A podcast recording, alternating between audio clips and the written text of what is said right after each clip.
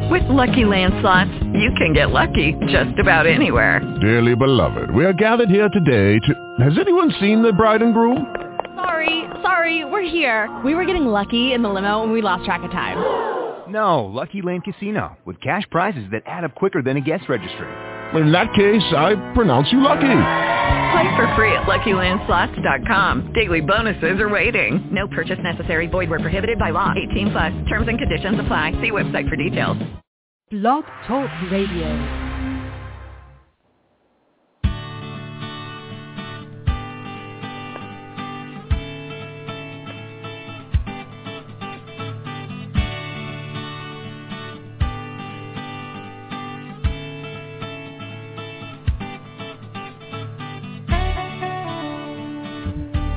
Hey there, Dr. Ross Greene here. Seems like forever since we've done this program, but I'm coming to you live. I would say as usual, but it hasn't been usual for the last two weeks. But here I am in the offices of Live in the Balance here in Portland, Maine, and it's time for another edition of Parenting Your Challenging Child.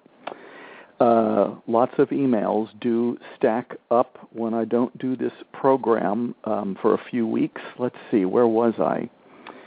I was speaking in uh, Sweden two Tuesdays ago, and then Norway that same week. And then uh, last week, I was at the annual conference of the National Association of School so, oh, no, no, that's not why I didn't do the program on Monday. But I was at the National Association of School Psychologists last week uh, speaking. Um, last Monday was President's Day here in the United States. Um, so, two weeks off.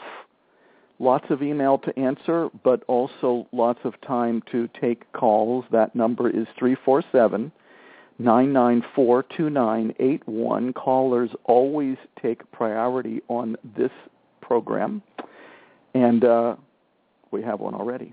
So I'm going to bring our caller on the air, and we'll see if we can get to as many emails as possible today as well. But caller from area 6, code 647, you are on the air. How are you today? Hi, Ross. How are you? I am well. Good, good. Um, you you you probably are familiar with my voice. I'm not sure if you're able to place me. Um, I have spoken to you in the past. On this um, program. On this program, yeah, and in and in another kind of context as well. But um, if you don't remember, then that's okay. I'm okay with that. So that's okay, but, and we don't um, use any identifying information on the program. So yes, your voice does sound familiar, but either way, it's okay.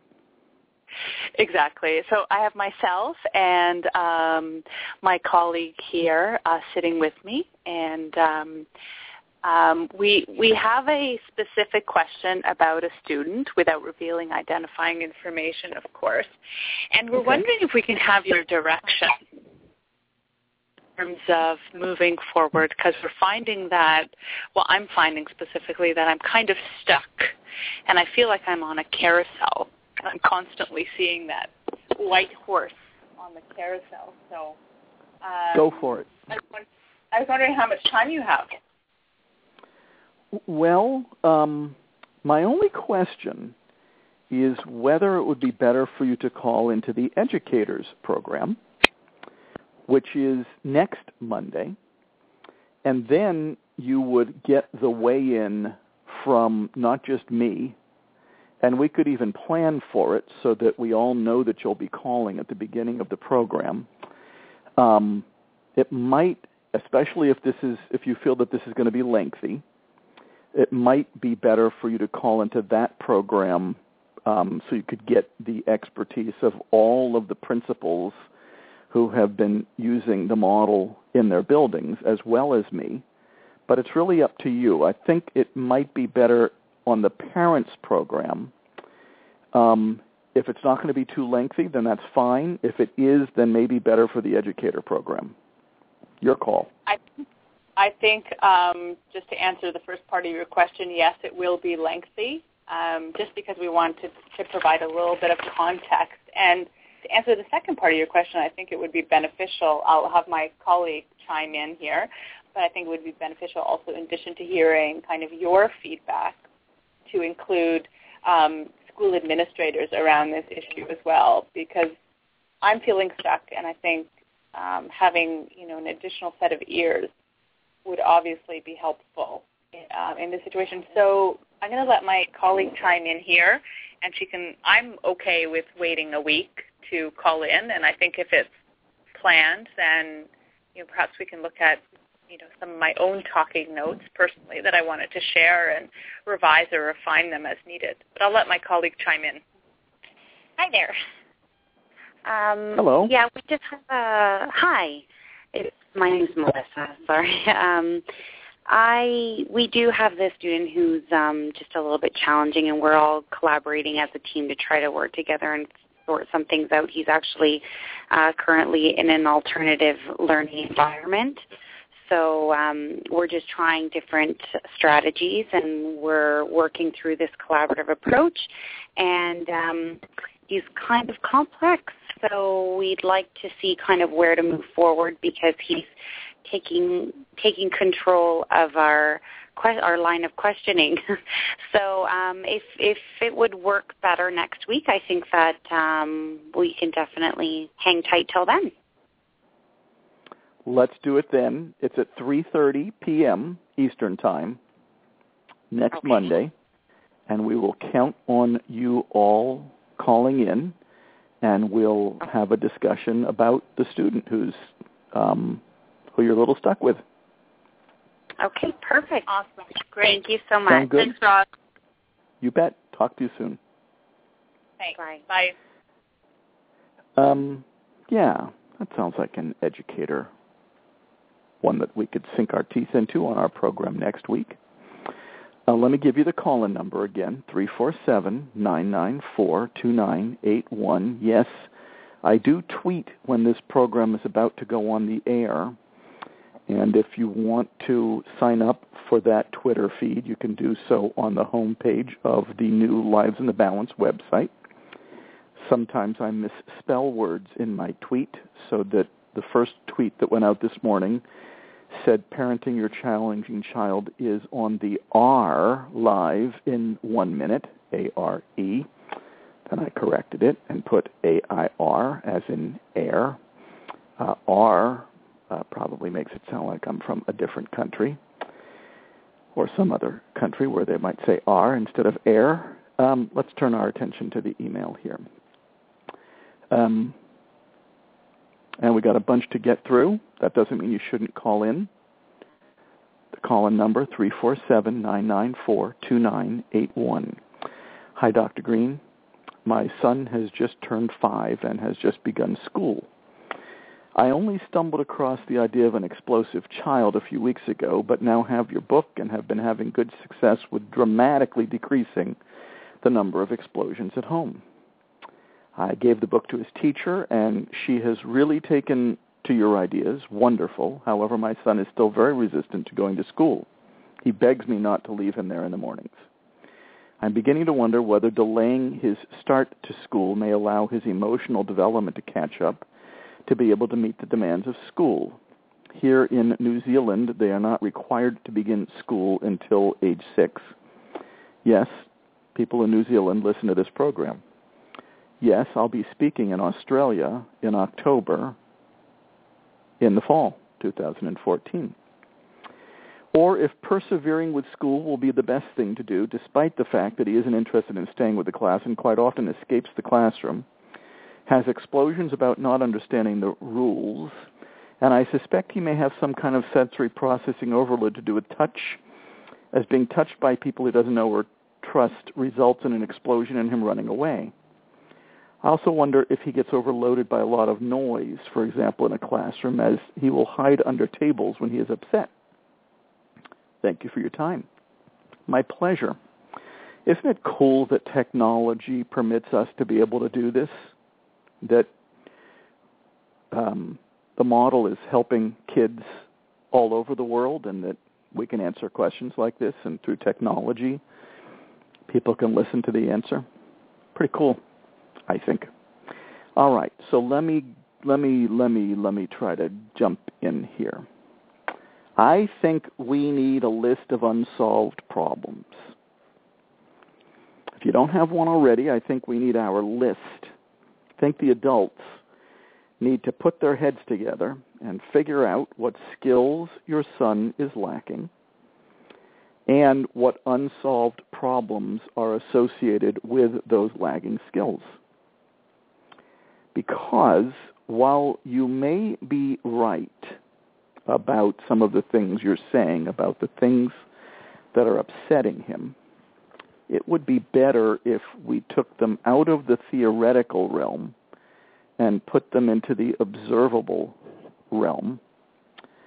So one thing I'm reading in here, I would word it as difficulty staying with the class. And I might want to get more specific about that during XYZ activity. The, the reason that I'm wondering if some of these are more theoretical is because you're saying you suspect. You suspect he doesn't like being touched. You suspect that the noise. We'd want to get his teacher involved in trying to identify the lagging skills and unsolved problems as well, because then we would actually have something to talk with your son about. So you want to get on the Lives in the Balance website, if you haven't done this already, and take the tour for parents. It's a section called uh, Walking Tour for Parents. Um, and you'll especially, as it relates to identifying lagging skills and unsolved problems, want to listen to the audio programming in the Identify Lagging Skills and Unsolved Problems section of the tour. And once again, the tour was put together as sort of your guide to the key facets of the model. Let's get his unsolved problems and lagging skills identified. And then we'll have to prioritize which ones we're working on now, which unsolved problems we're working on now, and which unsolved problems we are setting aside for now, deferring until now. And then to your main question, um, I don't have any idea about whether holding your son back a year will solve the problems that are upsetting him this year, that are causing challenging episodes this year. Um, in general, I find that the unsolved problems that are upsetting kids in year number one are still there in year number two. And so I think that you'll have a better sense about whether another year would do him some good um, once you started talking with him about some of these unsolved problems and got his concerns on the table and um, really felt like um, you had a decent sense of what his concerns were and whether another year would make it more likely that either those concerns would be addressable or that the problems wouldn't still be there. That's what I would say. But I think you need a list. And um, the Lives in the Balance website can teach you how to make it. And the um, assessment of lagging skills and unsolved problems, which is the instrument you'll use to identify those lagging skills and unsolved problems, is available on the website as well. That's what it sounds like we need first. But if I missed something, email back, and I'll keep talking. No callers yet. Let's go to another email. Dr. Greene, I have a child who is two years old, and she has moderate cerebral palsy and agenesis of the corpus callosum. She is also a twin to a sister with severe congenital bone deformities, dwarfism, and mild cerebral palsy. My question is, um, have you heard of agenesis of the corpus callosum? Uh, have you dealt with it in any way? Uh, that is not something I am especially familiar with. My internet research shows that many of the behavioral issues my daughter has and that you describe in the audio book I am listening to of The Explosive Child. I'm just curious how often the two problems are recognized in the same child. As I'm sure you know, internet and anecdotal research can give a parent extreme end of the spectrum when it comes to a condition. I have read about people with ACC, agenesis of the corpus callosum, who didn't even know they had the condition until a separate condition causes them to discover it, and other cases who are deemed permanently disabled as a result of their inability to deal with day-to-day life due to the social and cognitive challenges people with ACC typically display. Suppose I have a slight advantage over other parents since I think I may have an actual physical explanation for my child's tantrums and poor coping skills, but it doesn't take away the challenges on top of all the physical challenges my daughters face daily. Thank you for any help or suggestion or information you can give me. Always my pleasure. I'm looking up agenesis of the corpus callosum now on Wikipedia. It's a rare birth defect in which there is a complete or partial absence of the corpus callosum. It occurs when the corpus callosum, the band of white matter connecting the two hemispheres in the brain, fails to develop normally. Actually, I have heard of this, typically during pregnancy.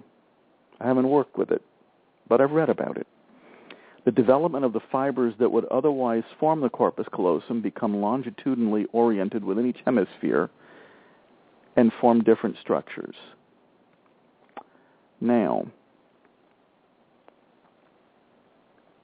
associated syndromes and conditions, they're not really talking about the, uh, the unusual social behavior in childhood is often mistaken for or misdiagnosed as Asperger's disorder or other autism spectrum disorders. Um, they have been shown to have some cognitive disabilities, difficulty in complex problem solving, and social difficulties, missing subtle social cues. They may also have vision impairments, low muscle tone, poor motor coordination, delays in motor milestones such as sitting and walking, low perception of pain, delayed toilet training, and chewing and swallowing difficulties. They may have difficulty transferring more complex information from one hemisphere to another. All right, I'm convinced. I'm convinced that agenesis of the corpus callosum could make it far more difficult for a child to be flexible and adaptable, handle frustration adaptively, and solve problems. I'm convinced. And this is the interesting thing. I'm paying attention especially to the sentence where you say that you have a slight advantage over some other parents because you have an actual physical explanation for your child's tantrums and poor coping skills. And yes, the next part of that sentence was, of course, it doesn't take away the challenges, uh, nor all of the physical challenges that your daughters face daily. It does sound like you have your hands full and that it's hard. But here's the interesting thing yes, um, you do have a actual physical explanation. Truth is, I'm not all that picky about the factors that can set the stage for challenging episodes.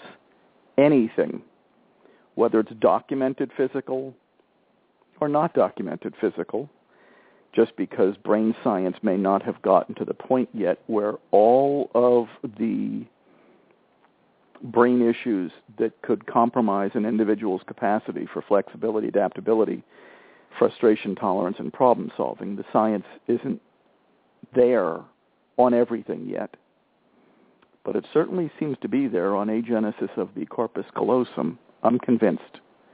Your daughter, who carries that diagnosis, um, does have factors that could be interfering with her being flexible and adaptable, tolerating frustration, and solving problems. It is much easier when there is a bona fide physical explanation because, well, when there's a bona fide physical explanation, often people treat a child in a more humane way because there is a documented physical explanation.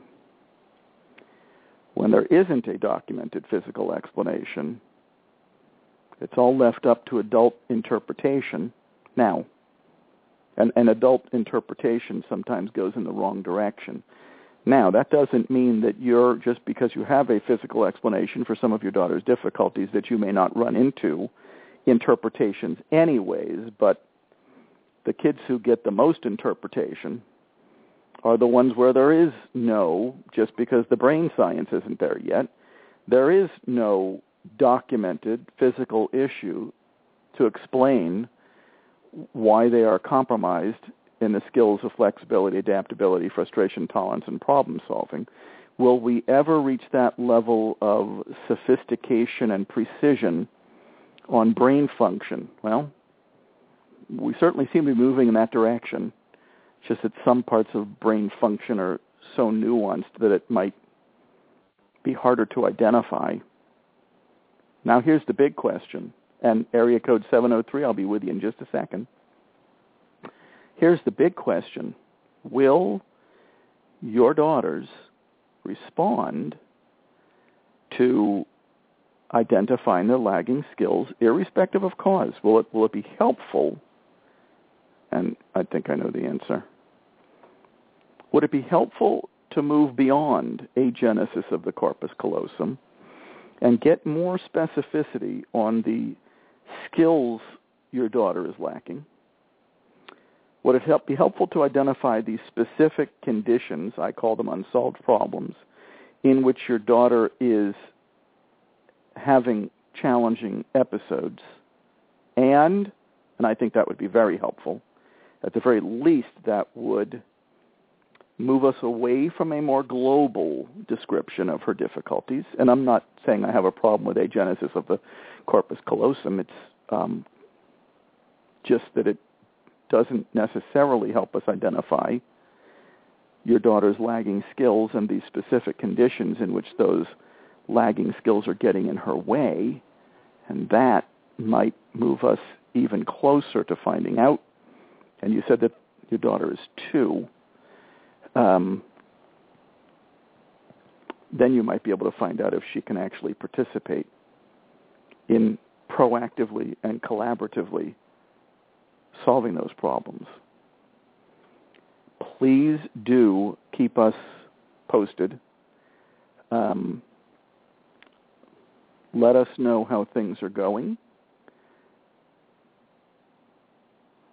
Let us know if you found that identifying lagging skills and unsolved problems was helpful. Good? And of course, you're welcome to call in or email anytime you wish. That could be the person waiting on the phone right now. We'll find out. Um, first, I'm going to read an email from one of our listeners. Uh, for our first emailer, uh, we kept a log for a week and kept track of the two or three most important unsolved problems. That way you can work on the most important ones first. Can't work on everything at once, otherwise nothing will get solved. The unsolved problems didn't happen overnight, so this will take some time, but the model actually saves time in the long run. Thank you for your email. Now let's take our caller from area code 703. You are on the air. What's up today?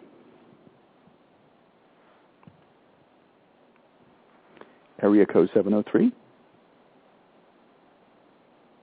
Are you with us? Going, going, gone. I'll try again in a few minutes. Let's go back to our email. and read this one. Dr. Greene really would love to hear from you. My son has difficulty in school and was recently placed on instruction in the home. Uh, he's not a bad kid, but he has gotten into a very bad pattern of acting out in school, and no one can deal with him. I have applied your strategies at home, and we are very successful.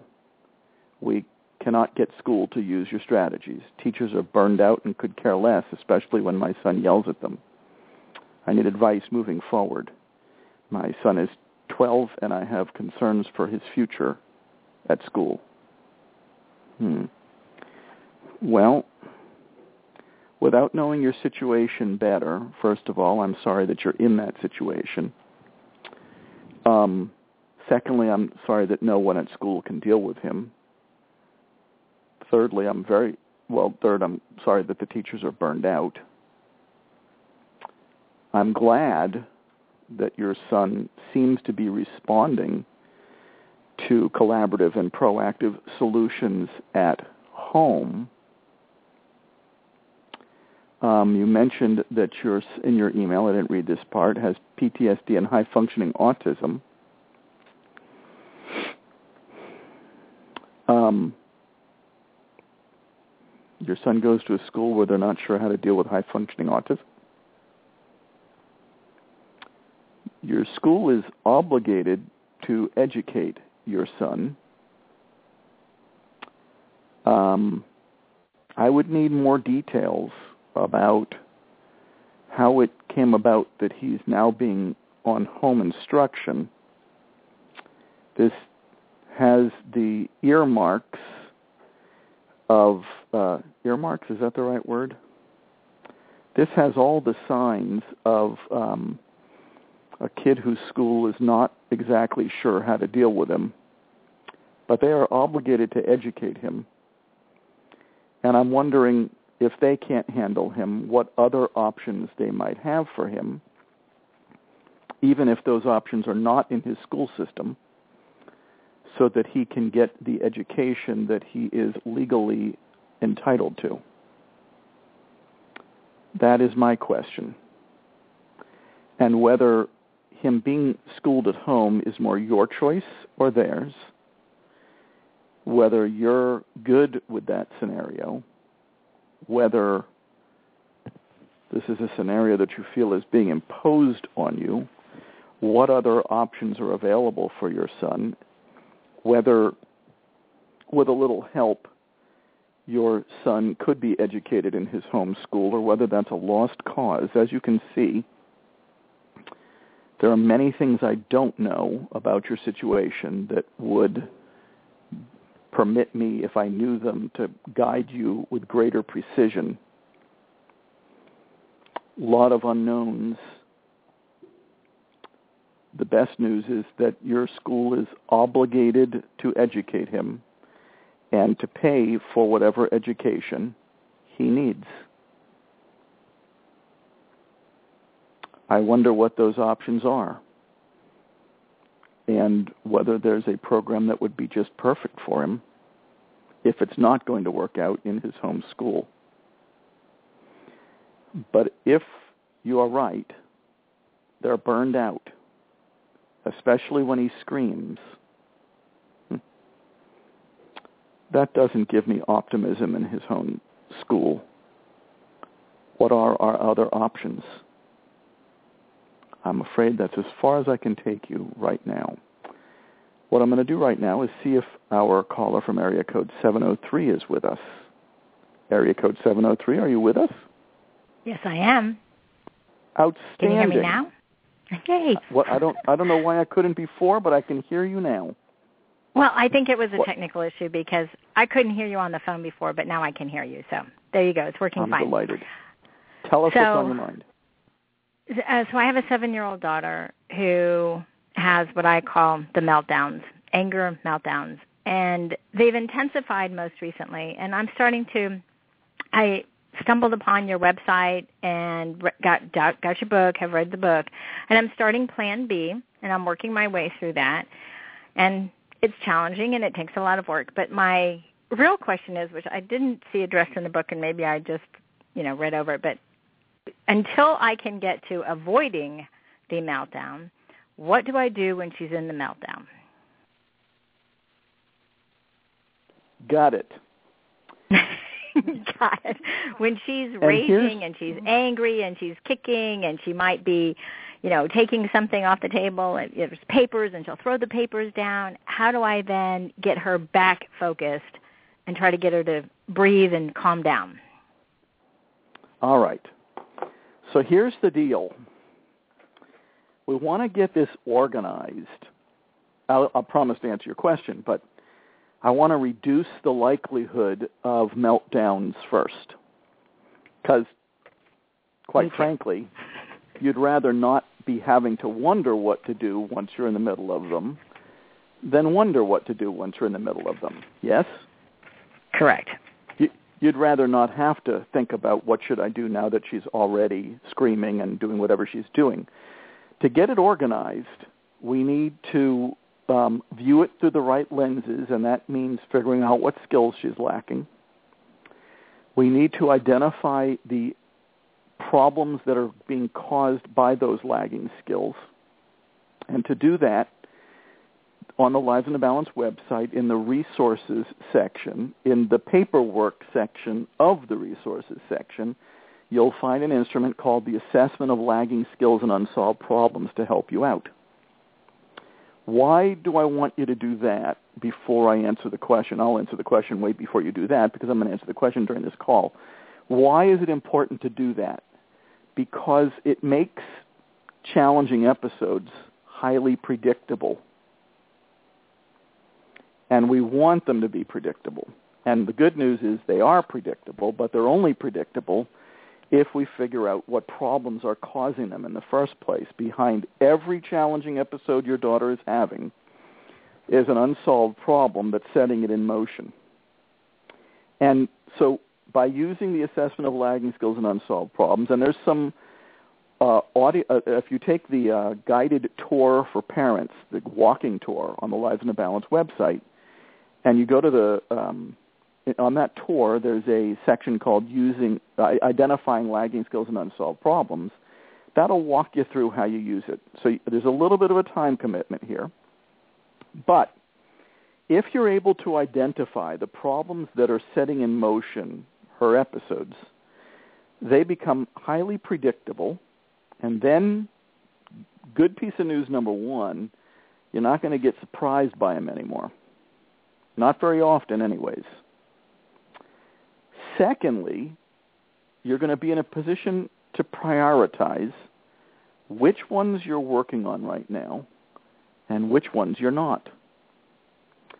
Now, let's say your daughter has 10, 15, 20 unsolved problems. It all depends on what they are. You're probably only going to be working on two or three of them and trying to solve two or three of them in the beginning. And you're going to be trying to solve those collaboratively and proactively and come up, figure out what's getting in the way for your daughter. You get to put your concerns on the table. This is all what goes into what I call Plan B, and then come up with solutions. The remainder, you are setting aside for now. You are deferring for now. Now, why did I give you that whole bit before I answer the question, what should you do if you're in the midst of a challenging episode.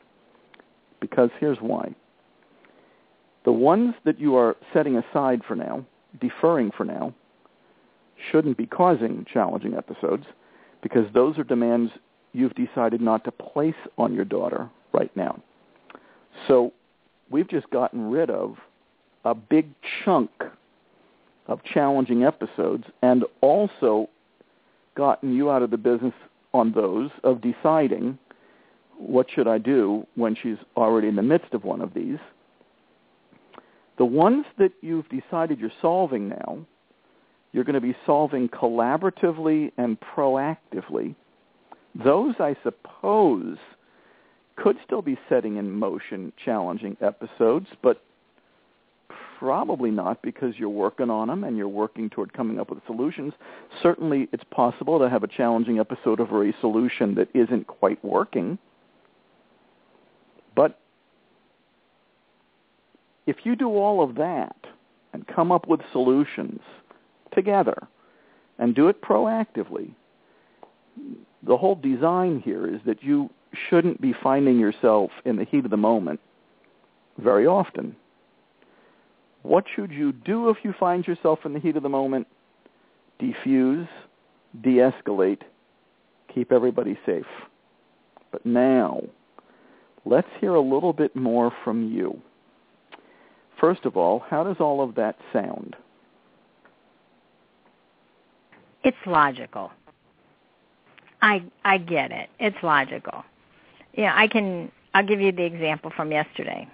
We're on Good. our way to we're, we're on our way to a kid's birthday party, and we're driving in the car, and her brother, who is a year younger than her, uh, clearly they're sitting next to each other, and something's making somebody mad, and she bops off and hits him, and then he bops off and hits her, and the next thing I know, I've got hair pulling in and everything else, and then I start sort of saying, "Stop!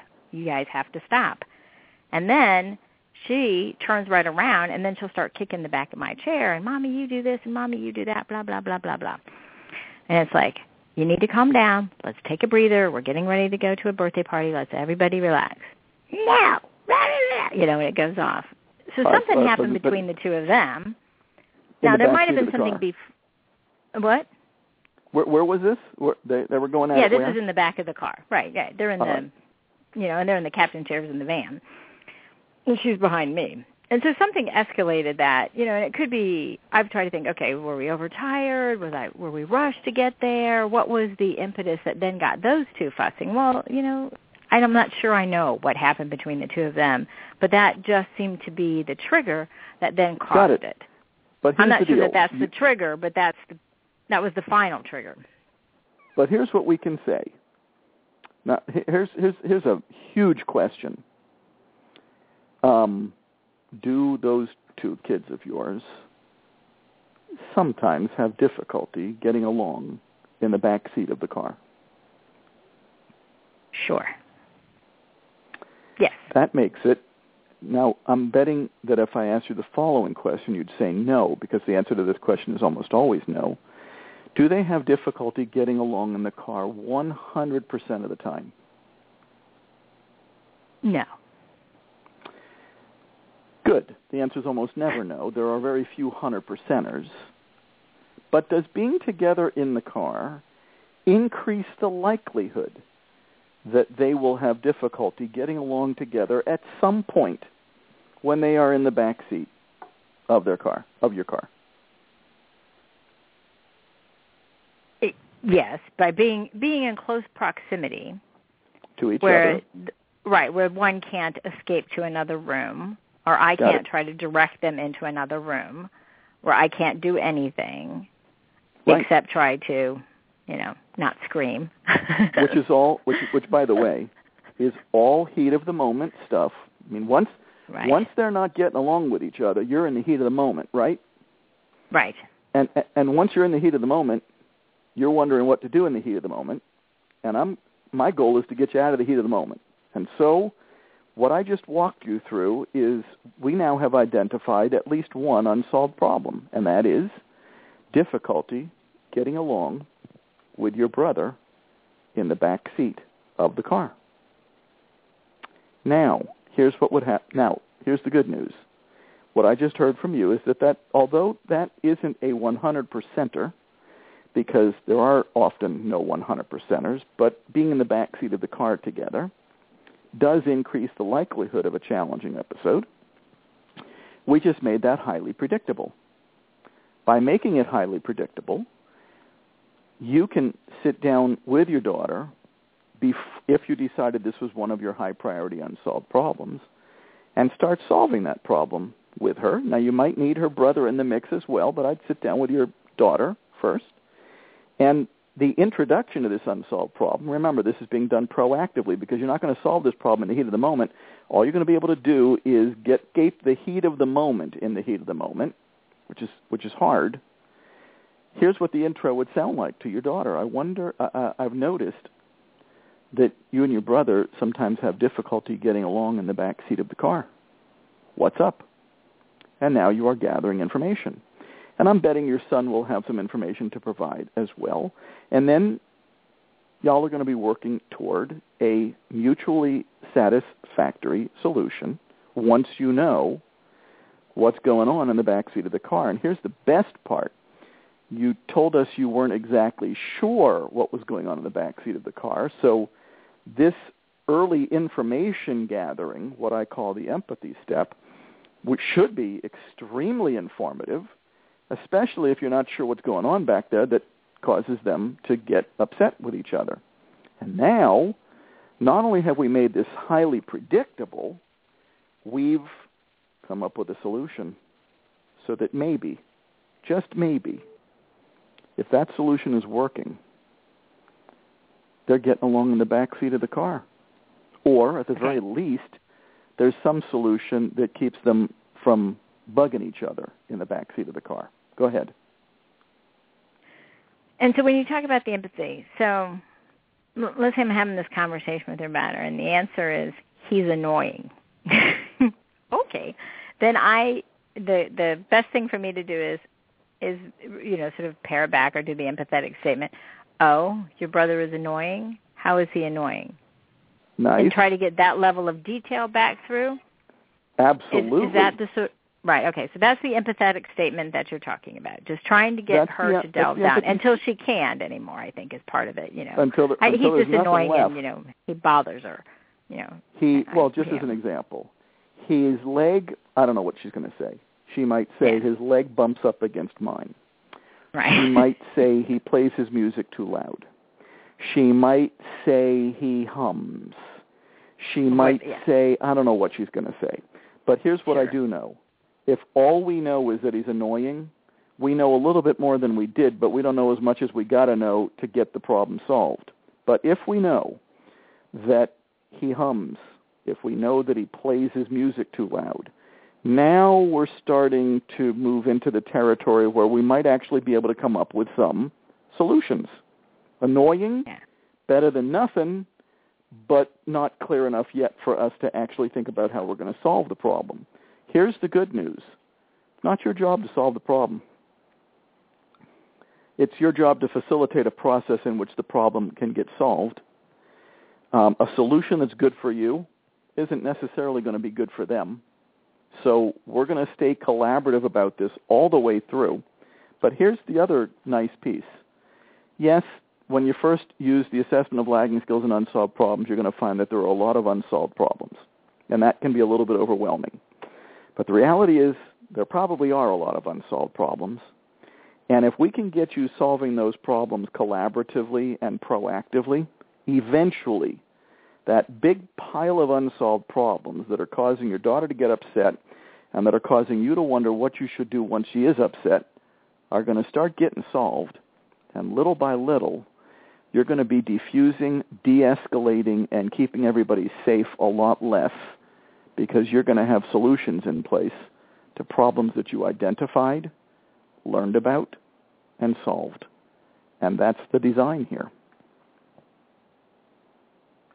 What do you think of that? No, I think it's yeah, it, it's a focus. You just got to keep focused on it. I have another quick question for you now that I have like one minute left. I I've been looking for your trainings for parents, and I just noticed on your website this morning that your first one is on is in March up in Maine. Do you do these throughout the U.S. or do you mainly stick within? I do them throughout the area? U.S., and I, I know that you're in Virginia, and you're in an area code that, that I used to be in because I went, went to graduate school at Virginia Tech and think that that's one of the most incredible places in the world. And Actually, I'm up in I- Northern Virginia by. I'm sorry, I'm in Oh, Northern. Virginia by D.C. Northern Virginia's nice too. Um, It is. I'm I'm all over the place, so you want to watch the CPS Connection website to see if I'm doing any talks specifically geared toward parents in your area because they're constantly getting posted. Um, I'm in discussions with people routinely about coming and doing a talk. Sometimes it just takes a while to finalize them. Um, and you're welcome to call into this program anytime you want. Okay, great. Thanks Great. for calling I'll- in I'll- today. Thanks. You bet. There you go. We got to get out of the heat of the moment and um, well, at this point, we got to get out of this program because time's up. I will um, be back next week with our parents panel. Talk to you then.